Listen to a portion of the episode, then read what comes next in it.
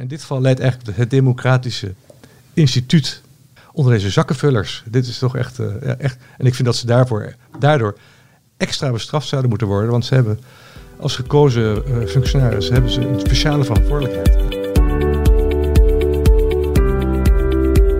Welkom bij Bruxelles, de podcast van EW over de Europese Unie. Matthijs van Schie en correspondent René van Rijkenvorsel bespreken actualiteit en achtergronden van de EU-politiek in Brussel. Nou, dames en heren, beste luisteraars, uh, welkom bij de eerste Bruxelles van 2023. René, hartelijk welkom ook. Dankjewel, Matthijs. We zijn alweer een tijdje aan het werk uiteraard, na de kerstvakantie. Maar dit is voor het eerst dat wij weer de podcast samen opnemen. Um, heb je prettige feestdagen gehad? Zijn de luisteraars vast ook benieuwd naar? Um, ik heb niet mogen klagen. Eerste kerst uh, en famille in Nederland. En daarna ben ik een week naar Barcelona geweest. Uh, en daar was het uh, 20 graden. En hebben we veel buiten gezeten. En um, ja, en echt wel genoten. Zo, kijk eens aan. Dat, dan mag je zeker niet klagen. En we keken uit over de Middellandse Zee vanuit het huis waar wij zaten. We hadden een huizenruil gedaan met vrienden die daar wonen. Hm. Um, en we keken uit over de Middellandse Zee vanaf ons huis. En daar zagen we de, de gas, de grote gasschepen, liquid natural gas uh, schepen, zagen we daar liggen. Klaar om de haven van Barcelona binnen te gaan. Ja. Om ons, ons van, van warme voeten te voorzien in het noorden dan toen werd jij tijdens je vakantie direct weer herinnerd aan de grote geopolitieke vraagstukken van deze tijd. Zo is het, maar daar gaan we het vandaag niet over hebben. Nee, ja, jij hebt, dus, niet. jij hebt dus een heel goede kerstvakantie gehad. Ik zelf mag ook niet klagen. Niet in Barcelona, maar gewoon lekker thuis uitrusten. Met, maar, met de kleine man? Met de kleine man, inderdaad. Dus uh, ook uh, in dat opzicht was rust zeer welkom. Maar wie een minder prettige kerstvakantieperiode zullen hebben gehad, zijn de leden van het Europees Parlement. Daar gaan we het vandaag over hebben. Want Qatargate smult natuurlijk. Sommige, sommige leden hebben zeker sommige. een hele vervelende kerstvakantie gehad. En andere die, hebben, een, nou ja, die hebben wat hebben moeten uitleggen thuis, zal ik maar zeggen. Ja, exact. Nou ja, straks in de hoofdmoot dus. Maar nu gaan we eerst eventjes naar het nieuws uit de stad. Bericht uit de stad. Ja, um, René, wij kijken jaloers naar de Belgen. Niet altijd. Uh, wij wanen ons in vele opzichten natuurlijk uh, superieur aan uh, België. Alleen toen ik las waar jij het vandaag over wilde gaan hebben, dacht ik, nou, dat hebben die Belgen niet zo slecht voor elkaar. Dat is maar hoe je het ziet, Matthijs. Het gaat, het gaat om de automatische loonindexering die de Belgen kennen. Dat betekent als de inflatie boven een bepaald punt komt, dat heet dan daar in België de spilindex. Uh, dan, wordt er, dan krijgen de, de, de Belgen, die werken voor bedrijfsleven en, uh, en, en, en, overheid, een soort automatische loonverhoging, loonsverhoging. Nou, we weten allemaal dat de inflatie in 2022 hoog is geweest. Um, in België iets meer, geloof ik, dan, dan 12 procent. Dat ligt natuurlijk allemaal aan die energieprijzen. De feitelijke inflatie is misschien maar 6 procent of zo geweest. Desalniettemin hebben de Belgen, de Belgische werknemers, sinds 1 januari krijgen ze uh, 11% meer salaris op hun bankrekening bijgeschreven ja, elke maand. Lekker. Dat is heerlijk natuurlijk. Ik zou het ook, ik zou het ook helemaal niet vervelend vinden. Maar het heeft natuurlijk, uh, heeft natuurlijk ook negatieve uh, gevolgen. België is overigens met Luxemburg het enige Europese EU-land dat, dat zo'n regelingen heeft. Ja, heeft, Luxemburg is schatrijk, dus dat schat, snap ik wel. Dat is schat helemaal rijk. Uh, de, maar de, de Belgen zijn een stuk minder rijk. En uh, het is dat die, die, die, die automatische loonindexering is een beetje uh, voor België wat de pensioenleeftijd is in Frankrijk. Dat is een soort iets heiligs waar je niet aan kunt komen. Dat zien we nu ook weer in Frankrijk trouwens. Dat zien we nu in Frankrijk, uh, zeker. Uh, waar ook weer tienduizenden de straat op gaan, honderdduizenden zelfs, om te protesteren tegen de, te, tegen de verhoging tot 64 van de, van de pensioenleeftijd. Nou, daar zouden wij ook gelijk voor tekenen. Nou alweer. ja, ik, weet, ik, vind het niet, ik vind het niet erg om te werken. Dus, uh, maar, maar, maar hoe dan ook, uh, de, de, de Belgen hebben die, die, die, die, die loonindexering. En dat is iets. Dat, dat, dat is iets waar je niet aan mag komen. En de Belgen hebben ook al, net zoals de Fransen, ook enorme neiging om te staken. Dus als je, dat, als je daar wel aankomt, nou, dan gaat echt alles plat daar uh, in, uh, in, in, België. Dus um, zeker in het Franstalige deel. Nou, wat dan het gevolg hiervan is, is dat de lonen gaan omhoog. Dat betekent dat producten duurder worden. Dat betekent dus dat de consument eigenlijk, die ziet dat, die ziet de producten, de inflatie eigenlijk alleen maar toenemen. De loonspiraal heet dat. En de concurrentiepositie van België, uh, die verslechtert. Want de, de, producten die in België worden gemaakt, die worden duurder dan die in het buitenland worden gemaakt met lagere loonkosten. Dat is logisch. Nou, dat is echt een. Voor de liberale premier Alexander de Croo, die, is de, die voert de, de, de Vivaldi-regering aan van zeven partijen. Hij is overigens niet de leider van de grootste partij in die regering, maar van de zesde partij in die regering. Ja, de, dat- grootste, de grootste partij in die regering is de Parti Socialiste uit Wallonië. Ja, we hadden het er net nog over trouwens van... Voor mij is die eh, Belgische regering altijd een enorm doolhof. Ik weet nou nooit precies wie vormen die regering nou. Ja. Dus misschien kan jij dat nog eventjes... Nou, eh, dat is, ja, toelichten. ik kan heel kort zijn. In de vorige regering, de, de grootste partij in België is de NVA, de, de, eh, van, van Bart de Wever. Ehm, en die NVA die is, die is er niet in geslaagd om een regering te formeren. En toen zijn eigenlijk zeven andere partijen zijn toen er met het been vandoor gegaan. En die hebben de zogenaamde Vivaldi-regering eh, eh, gevormd. Dat is gebaseerd op de vierjarige tijden volgens mij. Weet je, alle jaargetijden zitten erin. Daarmee ook alle kleuren. Dat is een beetje de, de, woordspeling van de, van, de, van, de, Vlamingen, van de Belgen. En, ehm, eh, maar de Croo is een, is een liberaal. Maar die Wa- Waalse socialisten die zijn eigenlijk de grootste fractie in die regering. Ja, en die Waalse socialisten, overigens gaan we dadelijk, als we het hebben over, over het Europees Parlement, nog veel langer of meer hebben over die eh, Waalse socialisten. Maar die, die Wa- Waalse socialisten die willen eh, eigenlijk alles houden zoals het is. Die zijn juist heel erg blij met die koopkrachtmaatregelen.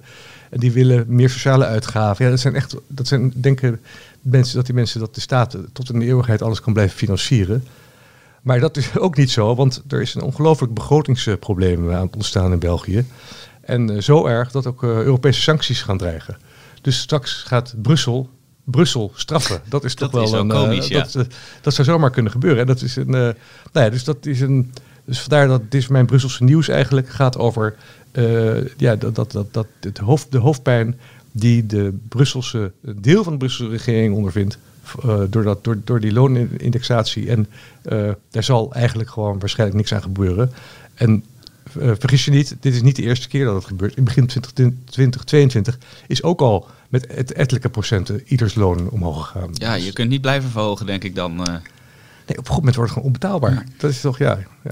Nou, dan eh, ben ik gerustgesteld. In het begin dacht ik, ik moet jaloers zijn op die Belgen, maar dat valt dus nog wel mee. Je mag, nee, ja, je mag, je mag tijdelijk jaloers zijn met Bel- op Belgische werknemers. Dat is prima. Maar die, die gaan uiteindelijk gaan die ook, er gaan ontslagen natuurlijk vallen Ja. straks. eh, Omdat, omdat, omdat die bedrijven de loon niet meer kunnen betalen. En de, en de, en de overheid die, die gaat alleen maar een groter beslag leggen op het geld van de Belgen. Omdat de uitgaven van de overheid dus ook veel hoger worden. Door die loonindexatie. Nou, daar gaat Brussel, het Europese Brussel, dan eh, misschien wel wat aan doen. Dat is wel ja, leuk om in de gaten te houden. Wie weet, wie ja. weet. De Europeaan om in de gaten te houden. Eh, ja, wie we ook in de gaten gaan houden, dat is eh, voor deze rubriek de Europeaan om in de gaten te houden. Wie we ook in de gaten gaan houden is eh Thierry B. Maar niet die van FVD. Ja, dat is nu. eh dat is, Matthijs, je hebt het altijd over de zware kosten. vaak in de hoofdmoot van deze, van deze podcast. Nou, de, de, de zware kosten is nu eventjes eh, dan voor jou. Dit gaat over Thierry Breton. En hij is de Franse eurocommissaris voor interne markt. Het is een man met die zijn sporen heeft verdiend. eh, als politicus, maar vooral als eh, eh, in het bedrijfsleven. Hij is CEO geweest van Thomson RCA in Frankrijk, een, een media- en elektronica-concern. Van France Télécom, zeg maar de Nederlandse KPN, of de Franse KPN. En het Franse IT-bedrijf, dat kennen de luisteraars denk ik wel, Atos. Eh, en dat is hij tot 2019 geweest. En toen is hij dus eurocommissaris ge- geworden voor interne markt. Ehm, samen met eh, zijn eh, compaan Gentiloni, dat is de, Italia de Italiaanse eurocommissaris voor economie, ehm, hameren zij al, al, al twee, drie maanden, denk twee maanden, op, de, op het Europese antwoord voor, op de Amerikaanse Inflation Reduction Act. Dat is dat, dat hele grote plan van, van, van Biden om bedrijven eh, met miljarden, honderden miljarden te helpen met hun vergroening. Nou, en dat, eh, dat, dat moet echt leiden tot, eh, en dat, tot leiden tot in Amerika ook tot meer verkoop van Amerikaanse groen gemaakte producten, auto's bijvoorbeeld. En, die worden gesubsidieerd en Europese eh, elektrische auto's bijvoorbeeld worden dan niet gesubsidieerd. Nou, dat is Dus allemaal. dat is heel nadrukkelijk een nationalistische maatregel om de eigen economie. Ja, dat is het heel erg. En nu, nu, nu zint eh, eh, de Europese Unie al lang op een antwoord daarop. Ehm, kijk, Japan he- heeft, is ook met zo'n fonds bezig van 140 miljard euro, geloof ik. De Chinezen doen al niet anders dan eh, met staatssteun eh, de, de, de, hoe heet het, de industrie eh, omhoog houden. Ehm, in Europa is, doen we dat niet. Dat, is, dat is juist, hoort niet bij de vrije markt, vinden wij. Maar die vrije markt die, die komt steeds meer onder druk te staan door, door nu, door die IRA van de Amerikanen. En ook zodat mensen zoals Breton voorop en, uh, en, en Gentiloni, die willen dat ook Europa maatregelen nemen. En met honderden miljarden de Europese uh, groene uh, industrie gaat steunen. Ja, anders wordt uh, de EU weggeconcureerd natuurlijk. Dat is het idee. Dat is het idee. Nou, nu heeft mevrouw von der Leyen, die is, heeft geluisterd naar Gentiloni en met name Breton. En die is afgelopen week in Davos. Waar die andere Cherry B. Waar, die andere Cherry B scheen te zijn. Ik heb het niet gezien trouwens, maar dat, waar die andere Cherry B was. Daar heeft, daar heeft von der Leyen het Green Deal industrieplan heeft zich heeft ze daar geïntroduceerd. Uh, en dat zal moeten gaan naar bedrijven die, die willen overschakelen van fossiele naar wind- en zonne-energie, naar warmtepompen of waterstof. En het geld moet gaan naar extra sta staatssteun voor schone industrieën en meer belastingvoordelen. maar, je voelt hem al, niet alle lidstaten hebben genoeg geld voor, uh, voor, voor dat soort maatregelen om staatssteun te verlenen.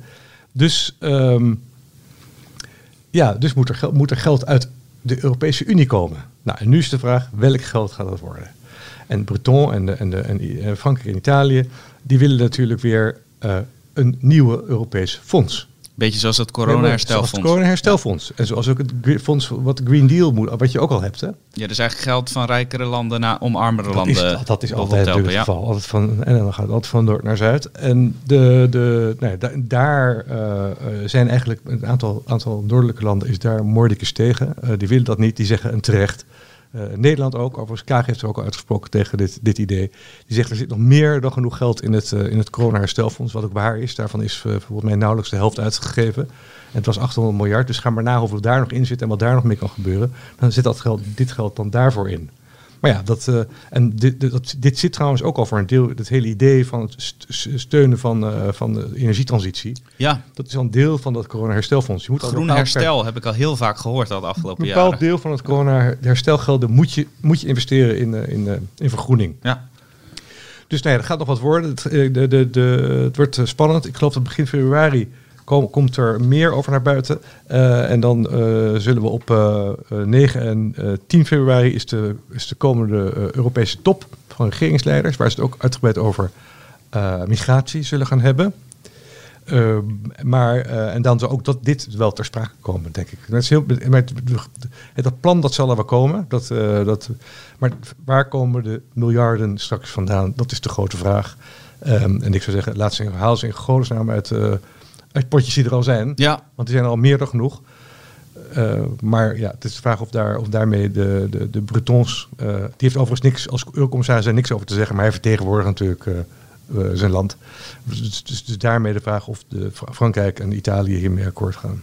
Ja, nou, men wil graag nieuwe potjes in Brussel. We gaan het zien. Bruxelles, de hoofdmoot. Ja, de vorige Europeaan om in de gaten te houden van de vorige aflevering was de Griekse mevrouw Eva Kaili. zij was toch wel de blikvanger, ook qua uiterlijk, in Qatargate. Het, grote, het grootste corruptieschandaal in de geschiedenis van de EU. Het is alweer meer dan een maand geleden dat dit aan het licht kwam en een aardschok veroorzaakte in Brussel. Dus René, praat ons even bij. Uh, wat gebeurde er ook alweer en hoe staat het er nu voor? praat ons even bij. Ja. Heb je even? Ja, Heeft nou, de luisteraar toevallig ook even? wel. Ja. de, uh, nee, dat is, uh, nee, je hebt het goed, goed verteld. We hebben vorige keer inderdaad aandacht gegeven aan Eva Kaili. die zit al sinds, ik meen 9 december, zit ze in, de, in het gevang. In de vrouwengevangenis in Haren. Dat heb ik vorige keer ook verteld. Dat is, Frank, België en zeker Brussel heeft een paar hele afstandse gevangenissen. Uh, onder meer vlak bij mijn, uh, bij mijn woonstee in, uh, in, in Vorst. Um, en in Sint-Gilles, dat zijn echt een hele ouderwetse gevangenis. Prachtig om te zien van buiten overigens. En daar is het denk ik minder goed toe dan in die gevangenis in Haren. Want die is, die is in, vorig jaar in 2022 opgeleverd. En dat, moet, dat is een, dus, een voorbeeld van hoe ook een gevangenis... Een gevangenis op stand. Fijn en schoon kan zijn in, in België. Dus wat dat betreft... Maar ik las ook dat ze, uh, las net vanochtend dat mevrouw Kaili drie dagen in, uh, in solitaire hechtenis heeft moeten zitten afgelopen week. en dat viel eigenlijk samen met het moment dat, de, haar, dat de spil in, het, in, het, in, in, in, het, in het Qatar-gate, de, de, de man om wie alles draaide, dat is Antonio Panzeri, een 67-jarige Italiaanse sociaal-democraat. Die, uh, die heeft alle medewerking toegezegd aan, uh, aan, het, aan het onderzoek. En uh, waarschijnlijk wilden ze voorkomen dat, dat die twee contact met elkaar hadden toen. Dus is ze drie dagen lang is ze gewoon een eenzame opsluiting gezeten. Met licht, dan zit je helemaal met licht aan de hele dag. En nou ja, bijna alsof je een moordenaar bent. Ja, je wordt echt mentaal gebroken. Dat is echt, ja. Dus nee. Vorig jaar had ik ook al medelijden met haar. Laat ik daar niet al te ver in. Want omdat ze de, de, de kinderen. Ze heeft wel wat op de kerfstok. En, uh, ja, ja. ze heeft op de kerfstok. Nou, even terug naar wat het, uh, wat het Qatar Gate is. Euro-parlementariërs en medewerkers hebben de afgelopen jaren grote sommen geld ontvangen van nou, een nog altijd niet nader genoemde uh, golfstaat, maar iedereen weet inmiddels dat het Qatar is. Maar officieel is dat nooit uh, nou? Volgens mij niet. En, en, en, en, en, ook van Marokko wellicht. Nou, dat ging allemaal via deze meneer Panzeri. Meneer Panzeri heeft van 2000, vanaf 2004 tot 2019, heeft hij 15 jaar lang drie termijnen in het Europees Parlement gezeten voor de Sociaal-Democraten, zoals ik al zei. in 2019 is hij in Brussel gebleven en heeft hij een mensenrechtenorganisatie opgezet. En die heette Fight Impunity. En dat betekent eigenlijk bestrijd of bevecht straffeloosheid. Nou, hoe, hoe, ironisch kan je dat? Kan je nou, dat, en dat, het zit met een, met een waar onder andere die, de vorige Federica Mogherini, in zit, de vorige hoge commissaris voor, buitenlands, uh, voor buitenlands beleid van de, van de Europese uh, Unie. Uh, met een uh, oud, uh, oud Italiaanse oud-eurocommissaris. Nou, allemaal hotemtoten. En, maar de Fight Impunity was eigenlijk een soort, nou ja, bijna een soort dekmantelorganisatie om gewoon geld door te sluizen. En dat deed, deed dat deed, dat deed Panzeri. En die, die heeft dus, als het allemaal klopt, hè, want let wel, ze zijn allemaal nog alleen verdacht. De, maar het lijkt erop dat hij dus bepaalde Europarlementariërs en medewerkers heeft, uh, ja, heeft uh, ingezet heeft om binnen het Europarlement een goed woordje te doen voor Qatar, dan wel Marokko. En, uh, de, de, de, de, de, mensen die dat geld hebben ontvangen, dus zouden hebben ontvangen, zoals Eva Kaili, misschien ook wel de Belg, de Belg uh, Mark Tarabella,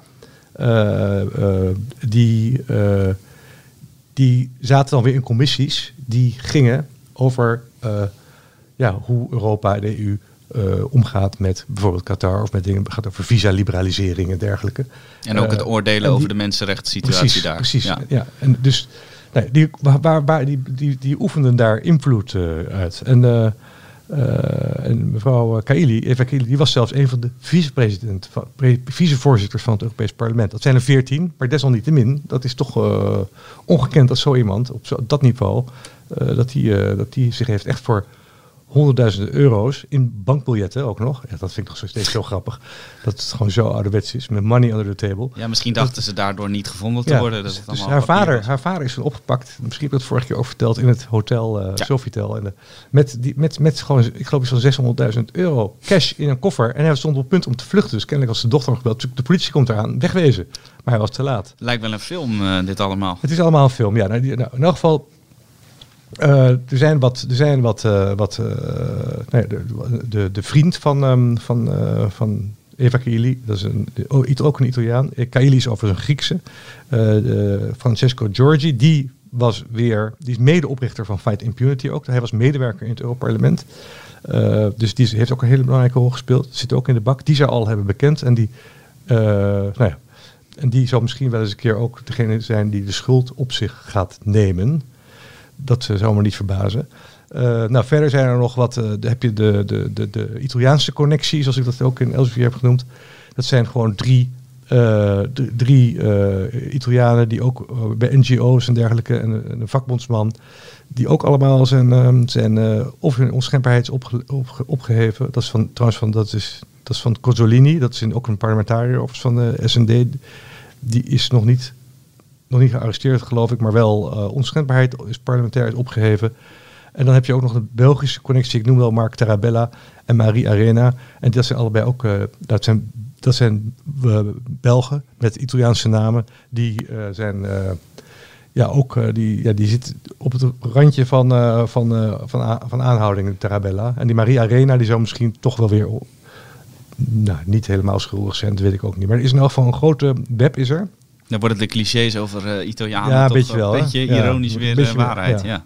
Maar, uh, maar dat is ook wel de. de, de en het zijn ook allemaal sociaal, sociaal, sociaal democraten. Ik moet van, van Adriaan Schout, die, uh, die uh, luisterde, die stuurde me. Ik had de vorige keer, had ik, vorige keer had ik alleen maar socialisten gezegd. En hij zei van, kijk uit, want dan krijg je ontzettend op je kop. Je moet sociaal-democraten zeggen van Frans Timmermans. Ze zitten wel in dezelfde fractie, toch? De socialisten Ja, en, en democraten. democraten, Ja, ja, ja, ja.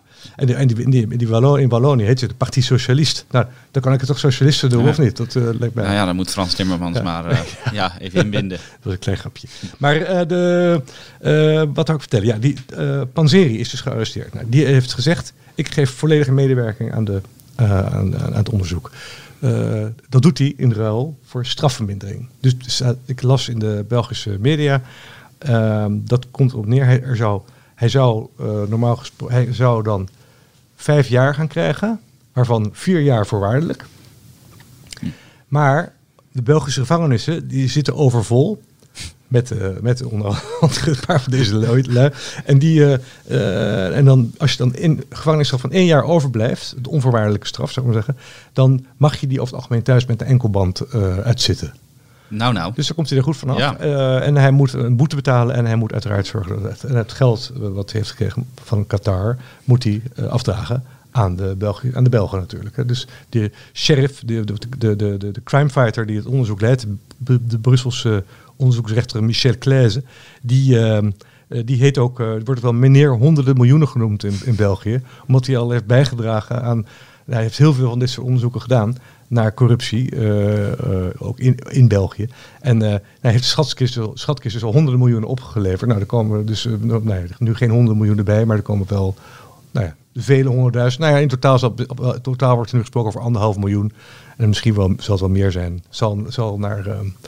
zal naar, naar de Belgische schatkist vloeien. Allemaal in een koffertje met biljetten. Ja. En wat is nu de vrees eigenlijk in het, in de, ook, in het, ja, bij, in het Europees Parlement is dat het schandaal zich nog verder gaat uitbreiden. Dat Panzeri nog meer namen gaat noemen. Dat men weet niet eigenlijk of er nog meer eh, betrokkenen zijn. En dat is, Hm. eh, en nou ja, zoals je weet, dat, heb ik, eh, dat benadruk ik altijd. Het Europees Parlement is het enige democratisch gekozen instituut van de, van, van de Europese Unie. En daarmee ook heel belangrijk. Ik vind het dus eigenlijk ook gewoon best erg wat er is gebeurd.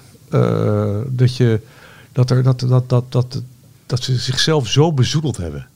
Want het heeft natuurlijk al een, een, een reputatie die niet al te best is. Maar die reputatie is nu helemaal naar gort. En daar hint jij een beetje in het begin ook op. Over die vakantie van die Europarlementariërs. Nou, veel van die Europarlementariërs die gingen naar huis met, met de kerst. En dan zeker de socialisten, de sociaaldemocraten, eh, die, eh, die, die kregen dan eh, te horen van... eh, ja, eh, dat schandaal, wat erg. En eh, die, wilden, en die, wilden, moesten allerlei verte- dingen vertellen over wat er aan de hand was. Met, met Kaili en, Panz en Panzeri en Ja, consorten. die worden toch een beetje met de nek Maar- aangekeken op eh, verjaardagen ja, of maar, etentjes. Weet je, zeggen, ja, maar als, we- als ik een keer een belangrijke wet erdoor heb gekregen, de, dan hoor ik nooit iets van, het, van, van, van, van, van de mensen thuis.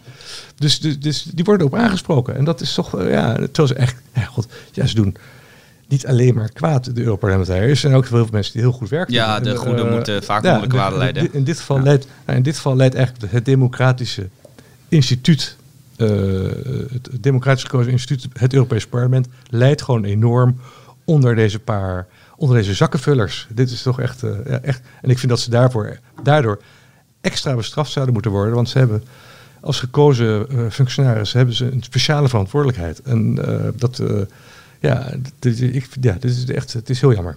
Ze worden ook overigens buiten al die, dat geld uit Qatar nu, worden ze ook best wel royaal betaald. Dus het is niet dat ze op een houtje moesten bijten ik- normaal. Ik heb dat eens uitgezocht. Eh, eh, ik heb het, de, het bruto maandsalaris van een eh, Europarlementariër is bijna 10.000 euro.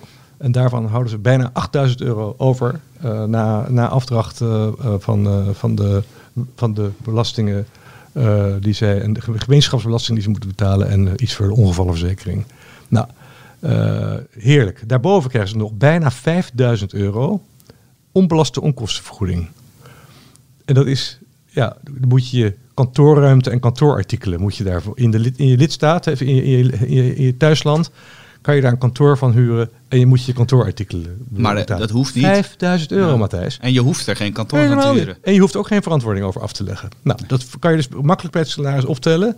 Dan zit je dus al op eh, netto salaris. Kun je we hebben 8 eh, plus 5 is 13.000 zit je dan al. Nou, ik heb net een beetje overdreven. Het is bijna 8.000, het is 7.600. Ja. Dan zit je op uh, nou, ja, laten we 12.000. gewoon 12.500 ze- ze- zeggen. hè, Om het een beetje niet, om niet te overdreven, dat niet te voorbij te krijgen dat ik heb overdreven.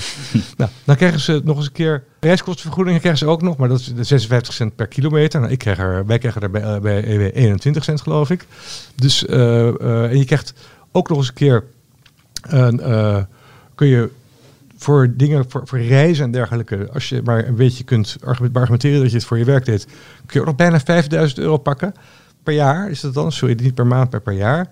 En je krijgt ook nog eens een keer, als je, je de handtekeningenregister tekent, tenminste in Straatsburg, als er een plenaire vergadering is, krijg je ook nog eens een keer 338 euro voor, eh, voor de dag dat je daar bent, voor de dag die, dat je daar geweest Ja, maar dan hoef je, hoef je nog niet eens bij die vergadering Nee, te zijn. Je tekenen hoeft van, alleen maar in te tekenen van register is genoeg. Ja, en dan Nou. kan je zo weer weg en dan kan je bij wijze van spreken de kroeg Ja, in. ik heb een beetje zitten, zitten rekenen eh, voor jou, Matthijs. 14.000 euro per maand netto levert het op. Ja, kunnen Nou, wij ook ik, niet de eh, overstap maken. Ja, ik zou ook zeggen, ik heb ergens een afslag gemist. Want eh, is echt een... eh, Nou, je hebt al een ingang. ja, dat is waar, ik heb wel een ingang. ja. en er komt een plekje vrij binnenkort bij, Nou. de, bij de Socialisten en Democraten. Maar eh, de... Kan je, kan je de baas onder druk zetten van hey, het Europese parlement Ja. verdienen ze dit. Ja. En, ehm, en dan hebben ze ook nog eens een keer niet te klagen over gewoon het aantal vrije dagen. Want bijvoorbeeld als er een, als er een, een bijeenkomst in Straatsburg is geweest, zoals deze week, dan, ehm, dan, dan krijg je daarna heb je een zogenaamde groene week. En dan, dan ben je gewoon, ja, dan ben je dus niet in Brussel of in, of, of, of in Straatsburg, maar dan ben je lekker thuis. Dan moeten ze even bijkomen van een weekje Straatsburg. ja, Of Wat is dat? Dan word je geacht om beetje... Ja, goed, sommigen zullen ongetwijfeld heel veel nuttig, nuttig werk doen. Ik wil het niet alleen maar bagatelliseren. Maar het is, ja, het is wel heel erg uitnodigend om gewoon eh, eh, ja, lekker, lekker achterover te leunen. En dan mag je ook nog bijverdienen. Eh, ik geloof dat Guy Verhofstadt, de man van het vingertje, die, die, die verdient geloof ik... eh, Die, naast zijn... Naast zijn eh, Naast zijn inkomsten als Europarlementariër verdient hij nog het veelvoudige bij. Ik geloof dat hij een inkomen van een miljoen per jaar heeft of zo. Tja. Ja.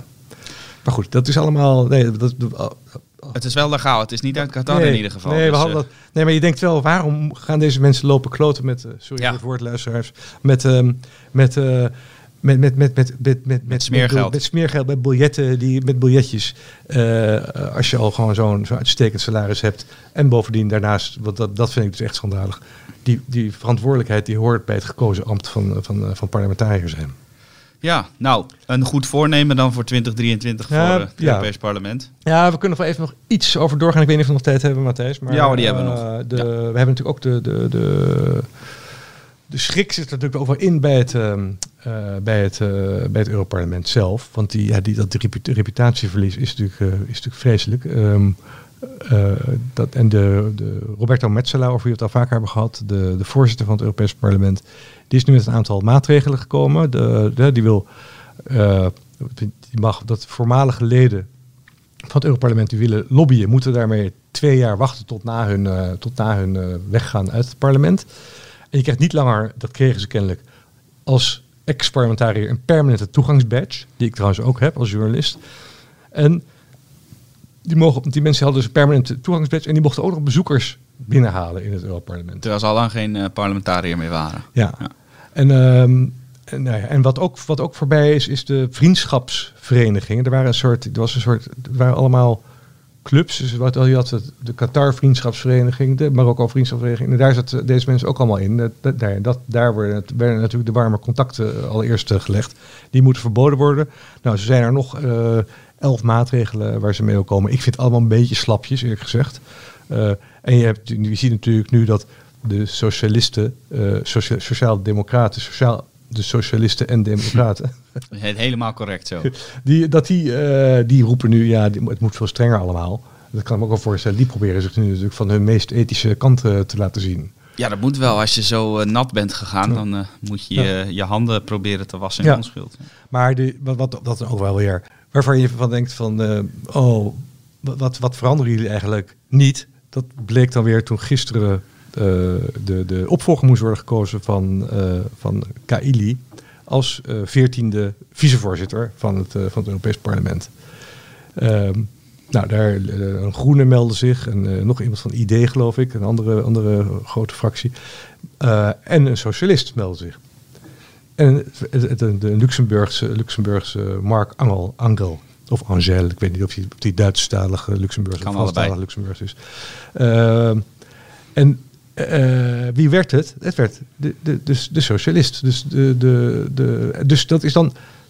Je zou zeggen, waarom? die moet even pas op de plaats ik zou maken. Zeggen, pa- Maak het pas op de plaats. Maar nee, want er is al in, in 2019, toen alle baantjes werden verdeeld, is al besloten dat de, so- de socialisten en democraten vijf posities hadden in het, eh, eh, in, in, in, de, in het presidentschap van de, in, de, in die, in die eh, vicevoorzitters eh, en dat wordt gewoon dan, ja, dat handjeklap, dat, wordt, dat blijft toch gewoon gehandhaafd. Weet je, Ongeacht achter- eh, achter corruptie of... Ja. in plaats ik begrijp ook niet dat, dat, dat die socialisten en democraten niet hebben gezegd... jongens, wij zijn eventjes, eh, wij houden Ja. het even koest. Maar nee hoor, daar gaan we weer. Dus, dus er, er verandert eigenlijk ja, ook daarin ja, niks. Nee, dus zal die graaikultuur in het Europees Parlement ooit veranderen? Dat is ook eh, eh, de vraag die jij afgelopen week op onze website stelde. Ja, het was een beetje een, een, een kop om een beetje een te prikkelend. Ja, Ja. bij graaikultuur eh, is er, nou ja, die graaikultuur, als je, als je, als je tekenen van zo'n register en zo ook als graai ziet, je niet naar de vergadering gaat, dan kan je wel, voor het, kan het woord graaikultuur kan dan wel. Ja, en we zeiden net al, de, de goede leiden onder de kwade. Want er zijn natuurlijk heel veel Europarlementariërs die eh, Ja, hartstikke ken- goed zijn werk doen, veel- zuinig zijn. Ik ken heel veel eh, eh, Europarlementariërs voor wie ik echt zo mijn hand in het vuur zou steken. Ja. Nou, aan die Europarlementariërs die luisteren, dan weten jullie dat Ja. René het niet over jullie heeft. Nee, nog, maar ik vind het nee, gelu- gelukkig maar, want ik ben echt. Nou, ik ben, ik ben echt steeds, naarmate ik er langer mee bezig ben, langer over nadenk, ben ik echt steeds meer geschokt. Gewoon, ja, wat, wat dit, dit kleptocratische gedrag van deze, van deze enkelingen eh, voor schade heeft aangericht. Dat is echt eh, verschrikkelijk. Ja, nou, dat is dan voor komend jaar een eh, goed voornemen voor het hele Europees Parlement om de reputatie, het blazoen op te schonen met ethischer gedrag. Ja, maar dan zouden ze ook wel dus eventjes wat kunnen doen aan dat, al dat, al dat heimelijke handjeklappen wat, wat, waar, waaruit dat hele parlement bestaat. Ze zijn nu al bezig met, voor, voor, van- ze zijn bang voor de, voor de verkiezingen van 2024. En dan gaan de, de, de, de Christen-Democraten, die zijn, gaan natuurlijk flink stemmen verliezen dan. En die zijn nu alweer bezig met concties te sluiten met bijvoorbeeld de conservatieven en, eh, eh, en, en, hoe heet het, en hervormers. Om, al, al over 2024 heen, weet je. En ik denk, ah, kap daar eens mee, mensen. Ja. ja Ja, en de kiezer die eh, is de grote verliezer. zo is het. Ehm, nou, dan gaan we nu even luchtig afsluiten met de quizvraag. De quizvraag. Nou, tot slot gaan we de podcast dan zoals altijd eh, luchtig afsluiten met de quizvraag. En eh, uiteraard gaan wij niet voorbij aan de aflevering eh, van vorige keer. En daarin luidde de quizvraag als volgt. Mark Rutte die, was tijdens een Europese top in februari 2020 niet zo heel geïnteresseerd in de inhoud. Hij liet zijn eh, desinteresse voor dat onderwerp blijken eh, door erop te wijzen dat hij rustig een boek ging lezen. Een biografie, om precies te zijn. En de vraag was, ten eerste, over wie ging de biografie? Maar we hebben zoveel goede antwoorden ontvangen dat we hebben besloten dat alleen eh, de inzenders die ook de auteur erbij hebben vermeld en correct hebben vermeld, de speciale editie Europese Unie winnen. René, kun jij de antwoorden onthullen? Ja, dat was inderdaad eh, goed dat we die bonusvraag erbij hadden, eh, denk ik. Het was, eh, het, ging, het was een biografie van Frédéric Chopin. Zoals we weten is Rutte een, een begenadigde pianospeler. Dus niet helemaal verrassend dat hij dat boek las. En dit was de biografie geschreven door Alan Walker. Dit is ook eentje door een Poolse auteur. Maar Ja, door Adam Zamoyski, die is ook genoemd, Ja. maar dat was hem dus niet. ging over Dus Alan Walker. helaas, het antwoord eh, was half goed en dan eh, win je dus geen eh, prijzen. Maar wie hem wel winnen, dat zijn de volgende vier inzenders. Allereerst Gerard op het veld uit Nijmegen, die had beide vragen goed. Vervolgens ook Koen Oosthoek uit Brussel, dus die zit midden in het spel misschien wel. of hij is gewoon inwoner van Brussel. Herman Kolf, woonplaats onbekend.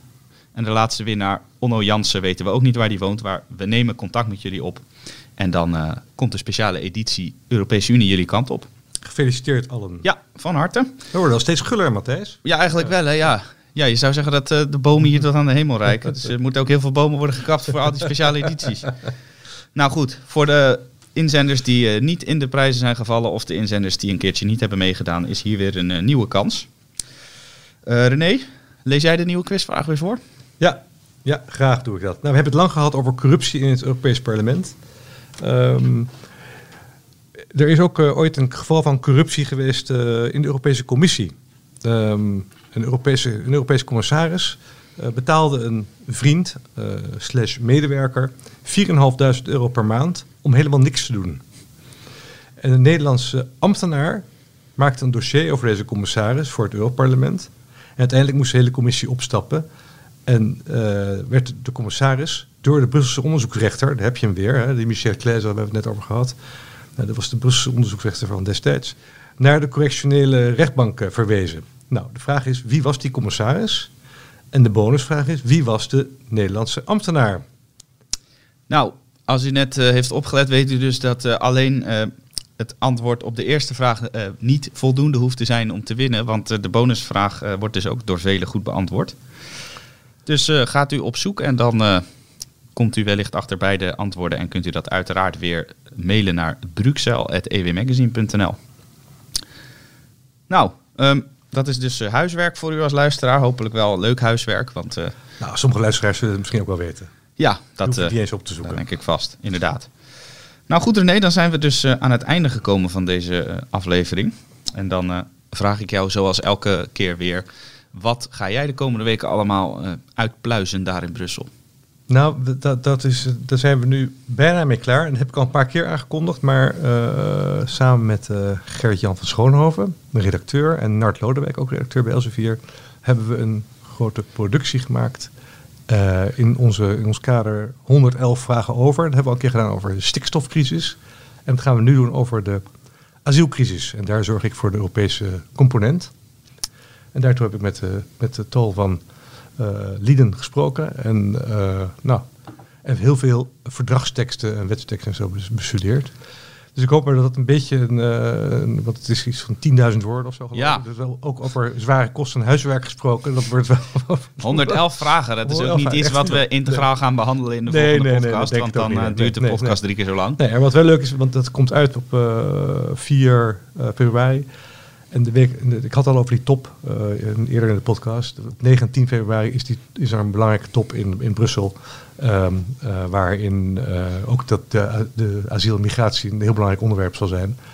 Daar ga ik ook naartoe. En verder heb ik nog legio dingen te doen. En ook leuke, veel leuk. Het leven is weer een beetje op gang gekomen in Brussel. Ja. Met rond de kerst al heel stil. Dus er zijn wat borrels, er zijn wat, wat e- events. Stef Blok komt maandag naar, naar, naar Brussel. Kijk, aan wat Nou, wil je nog meer? Die zit bij de rekenkamer. Dus het is, eh, er is meer dan genoeg te doen. Nou, en eh, als dat allemaal toch eh, niet genoeg blijkt, dan barst er misschien wel weer een nieuw schandaal los. Want ja, dat gebeurt met Nou, dat enige zou regelmaat. zomaar kunnen. Dus dat die, als die Panseri gaat, echt gaat, als hij nog andere namen gaat noemen, ja, dan kan het schandaal nog wel eens ja, uitbreiden. Zoals het Ja. heet. Nou, genoeg om naar uit te kijken weer. En in de volgende aflevering van de podcast volgende maand hoort u dus weer van ons. René, dank voor jouw tijd. ja, dankjewel uh, Martijs.